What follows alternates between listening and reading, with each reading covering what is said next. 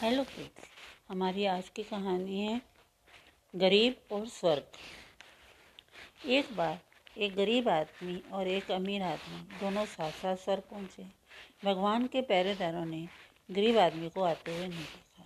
इसलिए उन्होंने केवल अमीर आदमी को ही अंदर आने दिया।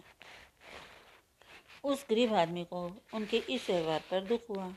बाद में उसे भी अंदर आने दिया आने दिया गया। लेकिन ऐसा लगता था कि सभी उसे अनदेखा कर रहे थे। दूसरी तरफ़ अमीर आदमी का खास ध्यान रखा जा रहा था। फरिश्तों का उसके प्रति अच्छा व्यवहार देखकर गरीब आदमी ने उनसे कहा, मुझे ये कहते हुए दुख हो रहा है, गरीबों को यहाँ भी कोई नहीं पूछता।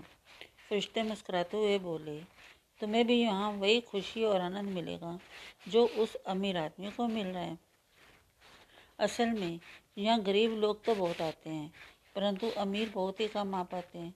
ठीक से कहा जाए तो सौ सालों में एक। Thank you